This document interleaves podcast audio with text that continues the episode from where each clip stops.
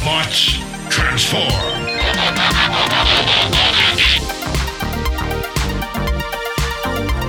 Well, hey, welcome back to the Transformers Nitpickers podcast show. I'm Paul. I am John. And today it is our halfway through wrap-up of Transformers Cybertron. We're halfway through it. And the last time on Transformers Cybertron, the Omega Key Ore Block Planet Cup was powered up and the Earth Key was revealed, and we all lost twenty-two minutes of our lives. And in this episode, dear listener, you know what's going on, but in the event you are a new dear listener starting on this episode, don't know why, uh, here's what we do. We list all of our least favorites. Well, we list our least favorite Autobot, Decepticon, human, and episode. It changes series to series, but that's what we're doing for Cybertron. And then we list all of our favorites. So let's start it off, Paul. Who is your least favorite Autobot? I went with the guy that turns into the streetlight. No, I'm kidding. I, I that went would with, be valid. I went with Backstop, if he counts, not Rhinox, because okay. He's the annoying Kung Fu Master character. I can't stand that character most of the time. If it, if it's somebody like Yoda or Raiden, okay, fine. But this guy, no, because he just doesn't do a damn thing. All he does is,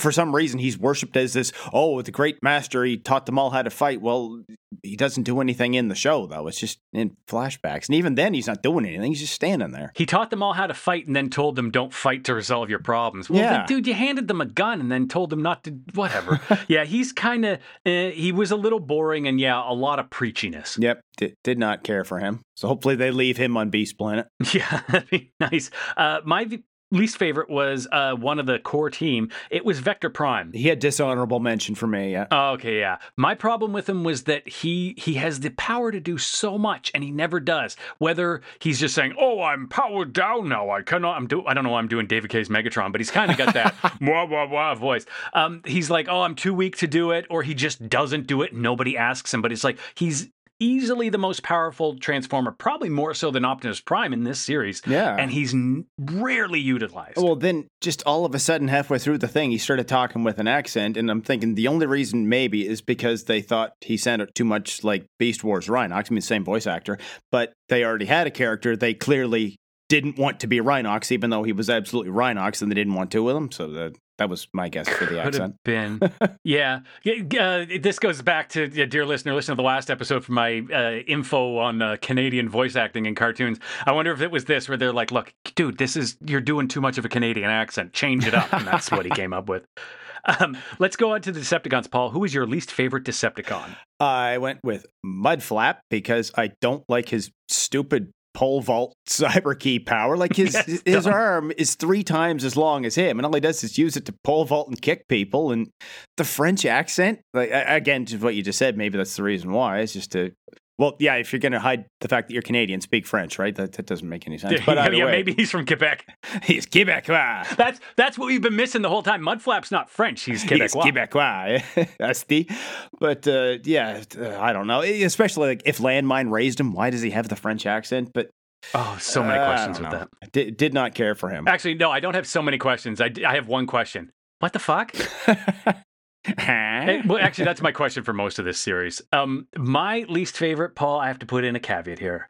I'm going to apologize to Mister David Kaye, because my least favorite was Megatron. Oh. I, I need to point out, we we know, Paul, that David Kaye has listened to at least some of this show. Yep. He could be listening to this episode right now. Maybe it's not likely, but it's possible. So I like I want to clarify that David Kaye's voice acting in this series has actually been top notch. He's oh, yeah. he's done a lot of really great things with some iffy quotes and some decent quotes. I remember the one where um, I think he's fighting Leo Breaker, slamming him into the planet. He's like, "Is it true cats always land at the feet, or they just land under mine?"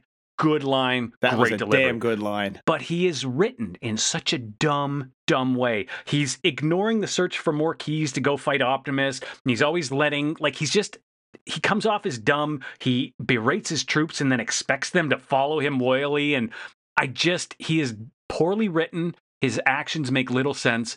It, because David Kaye is doing a good job with his voice. Oh, actually, here's something I'm going to finish this thought up on. Got me thinking.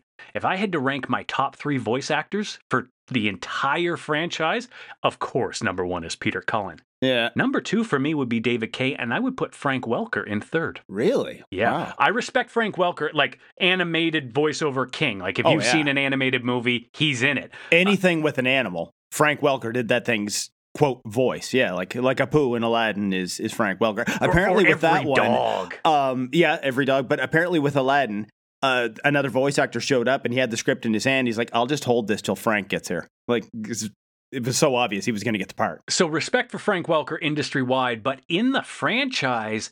Like, he did voices in G one, and his Megatron is good, but David Kaye created his own Megatron that has lasted. If you talk to a Transformers fan and say, yes, they know exactly who you're talking about. There is no line for Megatron, for, for Frank Welker's Megatron in this franchise. There's nothing I could say that you would go, oh, yeah. Frank Welker's Megatron, but there is for David Kaye. Well, even his half of the famous bit of uh, one shall stand and one shall fall. It's just, why throw away your life so recklessly? Like, yeah, so David Kaye, absolute respect. Megatron, not so much. Uh, let's insult some humans now, Paul. Who is your least favorite character, and why was it Doctor Dum Dum? I have it down. For the kids, it's Lori, because they all kind of annoy me a bit, but she contributed absolutely nothing in twenty-six episodes. But yeah, for, for adults, I went with all of them, except for Colonel Franklin and Mister Stanton, the mechanic. So, uh, yeah, it okay, is. Okay, uh, Mister Stanton's, he's okay. Lori, I'll give you, yeah, I'll agree with you there that she's she doesn't do n- nothing. She does complain a fair bit. Yeah. It, it's not that, like, if you picture a number line, she's kind of just, like, on zero or one or something. She's not negative. She isn't, she's not a horrible character, but she did nothing to impress me. So, least favorite. Like, like we said, this is least favorite. Mine, not burying the lead, was Doctor Dum Dum. Just, she's an idiot. She's an absolute idiot. The whole hollow earth theory and yeah. just the, everything she did in the episode Ice, which we're going to get to in a little bit, there was nothing I liked about her and so many things I disliked. Well, even that hot spring scene, like, that's the creepiest thing we've seen in Transformers since the end of B O T and G one, right? Like, it's just wrong. Oh, I'll add one other. It, the creepiest thing I think we've seen in Transformers is in um, d- not Dark of the Moon. What was the first Marky Mark one? Oh, I can't, I, I drew a blank on that the other day when somebody asked me that. Yeah, I can't remember it either. R- R- Fallen? No, not editing. John here. The movie Paul and I were thinking of was Age of Extinction. Please don't email us. Whatever it was, the first Marky Mark one, when her his daughter's boyfriend has that laminated card oh, that says, I'm not a pedophile. Card with the Romeo and Juliet yeah. lie. Yeah. Oh, boy. Okay, uh, let's move on from that creepiness and talk about our least favorite episode, Paul. Uh, none of them are terrible by any means, but at least half of them are just meh. Like, they don't really move anything along, but I went with Primal, and not because of what it was, but because of what it wasn't, if Explain. That makes sense. Like, it was supposed to be the climax of the Beast Planet arc, like the final fight between Optimus and Scourge, like the leader of a planet where everything is, like, fighting is everything. Like, only the strongest, most powerful warrior can lead the planet. And it was just way too much talking and not enough fighting. It, it like, it was over in one punch. Yeah. It was, it's kind of like the, the fight with Alduin at the end of Skyrim, right? It's so anticlimactic. Like, it's it's no different than a fight with any other dragon, right? You know, I, when I played Skyrim, I, I played it through and finished the story once, and then every other time I had loaded it up after that, it was just like, I'm just going to explore. And I, like, forgot the main storyline right away. I did the main thing once. I did the Civil War once for the Imperials, once for the Stormcloaks, and that was, other than that, I just, yeah, went out and found everything. Uh, my least favorite episode, Paul, was Ice, because I disagree with you that there were no bad episodes. I think this was a bad episode. Everything about it was stupid. The kids traveling to Alaska, meeting Dum Dum, her whole Hollow Earth thing. Um, and then she, at one point, she's like, oh, I talked to your parents and they're fine with you hanging out here. Like, I'm sorry. Four different parents, two sets of parents, got a call from a complete stranger saying, by the way, your kids are in Alaska. Don't worry, they're with me. Click. By the way, yeah, I bought this one at swimsuits so she could join me in the fucking hot tub. That's not yeah, creepy at all. Like, oh she's, my God. Uh. It's all wrong. Okay. All of that was wrong. None of it good. Nothing good, all bad. Uh, let's get on to the good stuff, Paul. Who was your favorite Autobot? I went with most of them. Uh, but no, I'd have to say Hotshot. I've had a okay. quick one. It feels good to say that again, because I think he was both of our favorite in Armada. Yep. But uh, just uh, the bit on Velocitron with them, especially, like with him and Red Alert, who I also really liked, where they both have perfectly valid points of view. Like, Hotshot thinks, I need to win this race to win that cup, and Red Alert's like, no, you just want to win that to show off. That's all you ever do. Like, that that was kind of neat, but I kind of think, or at least I hope not, but I'm thinking it's probably going to be that Hotshot's biggest scene is over. That was it. And now he's just going to kind of be a cardboard cutout like Override seems to be now. Like, whether it's her actor or the character or both, she just seems bored. Yeah, I wouldn't be surprised if that happens with Hotshot. And, you know, to be fair, he had like a fifteen episode arc. That's a lot of screen time. Yeah, it, it felt like it. Yeah. No, I think it was about fifteen episodes, the whole Velocitron thing. Maybe it doesn't, but it was a lot of screen time for him. So if he gets knocked to the back now, I'm okay with that as long as somebody else gets to shine. Um, but mine was actually Optimus Prime. And while I agree with you that I liked most of them, didn't like Vector Prime, did not like any of the minicons. Um, Optimus, well, especially Jolt. Optimus, Jolt really got on my nerves. Oh, what a dork.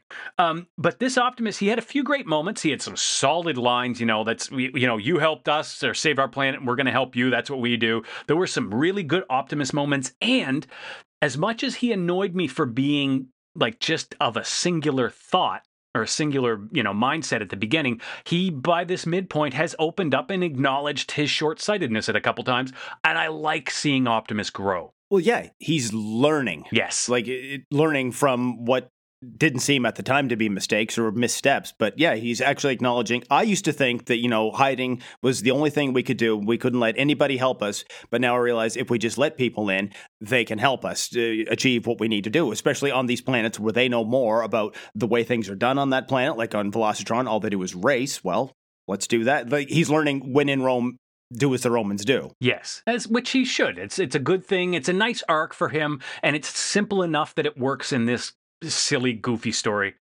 But let's move on to the bad guys. Who was your favorite Decepticon? Uh, I think this is pretty obvious. I went with Starscream. Yay, and we finally agree on something! It, it, it's like I said a couple episodes back, he's not just a character again, he's an awesome character. I said he's a really good character. No, he's not good. He is evil. He is uh, evil up to eleven. He, he's awesome. I, I really like this Starscream. One of probably my favorite Starscreams we've ever had. Yeah, I'm with you there. I like, he is evil. He's got machinations. I love his disdain and disregard for humans. Um, and the voice, actually, he, beyond that, he's got a plan that in the last episode came to fruition. I'd like to see where this goes between him and Megatron. And the voice acting, I looked it up, a guy named Michael Dobson, another Canadian, um, is... is really bang on. He's he's emoting, and he's not just doing a voice. He's hitting pitches, and he's he's enunciating and exaggerating when he should. Well, even in that, there's that one episode where I'm going to be like a tactful leader, whatever he says, and then he immediately just channels Chris Latta from G one. It's like, run away! yeah, yeah, yeah, yeah. That was kind of cool. I mean, he, he did it with his, but he wasn't as cartoony as that. You know, it's a cartoon, but... But yeah, I thought that was kind of neat. Mm, I agree. So here's the tough one, Paul. Who is your favorite human? I went with Mister Stanton, the mechanic, because he doesn't annoy me. No, I'm just kidding. It, it started I, out... I give it to you.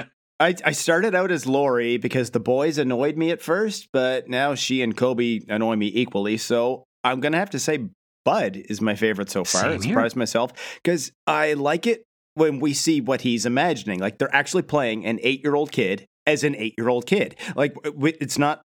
kind of like Raph it was in Prime. Not that Raph was a bad character, but it always seems like they make the youngest kid the prodigy that can fix everything and or, or things like that. This is just a regular boy. Yeah, we can, I think we have before, but we'll acknowledge the, the real flaw with Raph was that his buddy wasn't Ratchet. Instead, yeah. it was uh, Bumblebee. I was going to say Hotshot, um, who is, uh, Hotshot's Bumblebee, but yeah. um, it, it should have been Ratchet. But this isn't Prime Review. This is Cybertron. I agree with you on Bud. And that my... My notes were just that he doesn't add anything to the advancement of the story, but he's a well-written eight-year-old. He acts like an eight-year-old. I made fun of him in the last episode of, like, he was like, oh, what's going to come through the information black hole or whatever? He's like, it's the cure for all diseases or a brownie recipe. As goofy and silly a line that is, that's, that's got that eight-year-old... It's something mindset. A kid would say, yeah. Yeah, and I, I've said this before, but I do want to reiterate. I think Bud is written as some level of neurodivergent. He's got a little bit of A D H D or or something, and they they don't make it a point.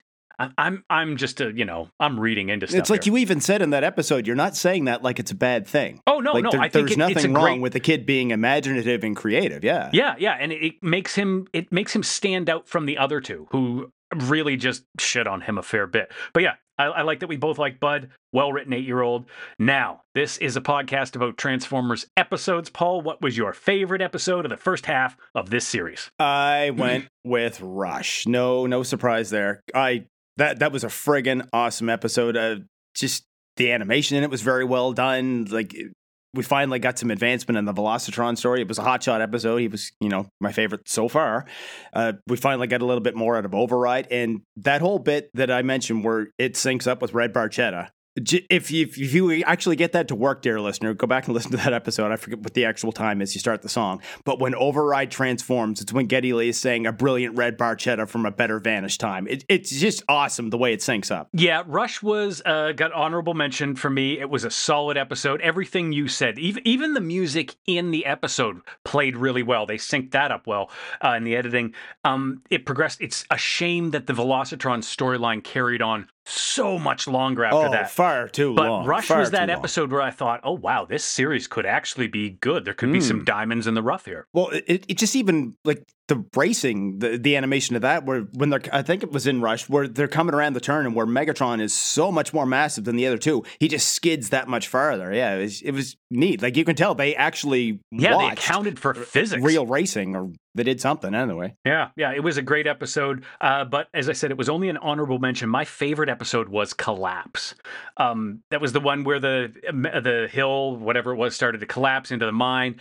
It was Autobots doing Autobody stuff. Yeah, and without kid- fighting. Yes, and the kids were incorporated in a way that wasn't annoying. And there was one moment where Kobe was like, hey, you know what we could do? Uh, we were like put the hose in and suck the or f- suck the yeah, water out. Like I forget what it was, or but, whatever the drink it was he had when he was yeah, a kid. Yeah, yeah, but it wasn't Kobe saying, "Here's how to do it." He wasn't explaining tactics to the Autobots. He was giving them an idea, and then they went ahead and did it. Everything about that episode, and that was like two episodes after Rush, so that got me on a real high where I was like.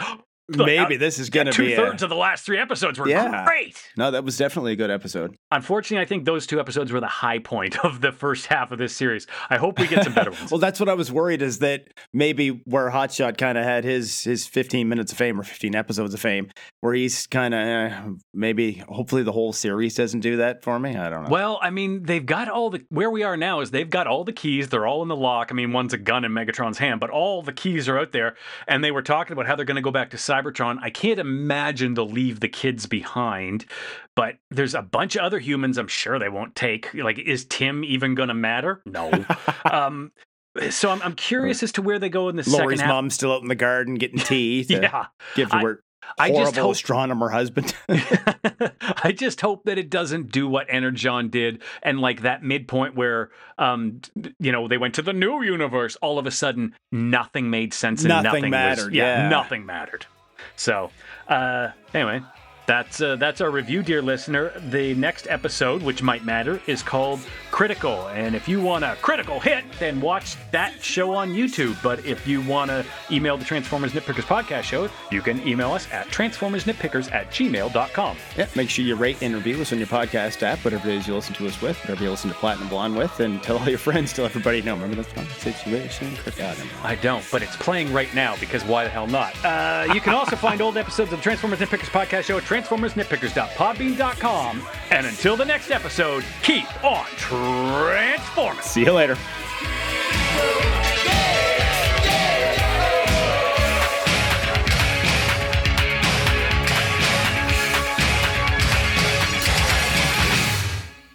Oh, the great master, he taught them all how to fight.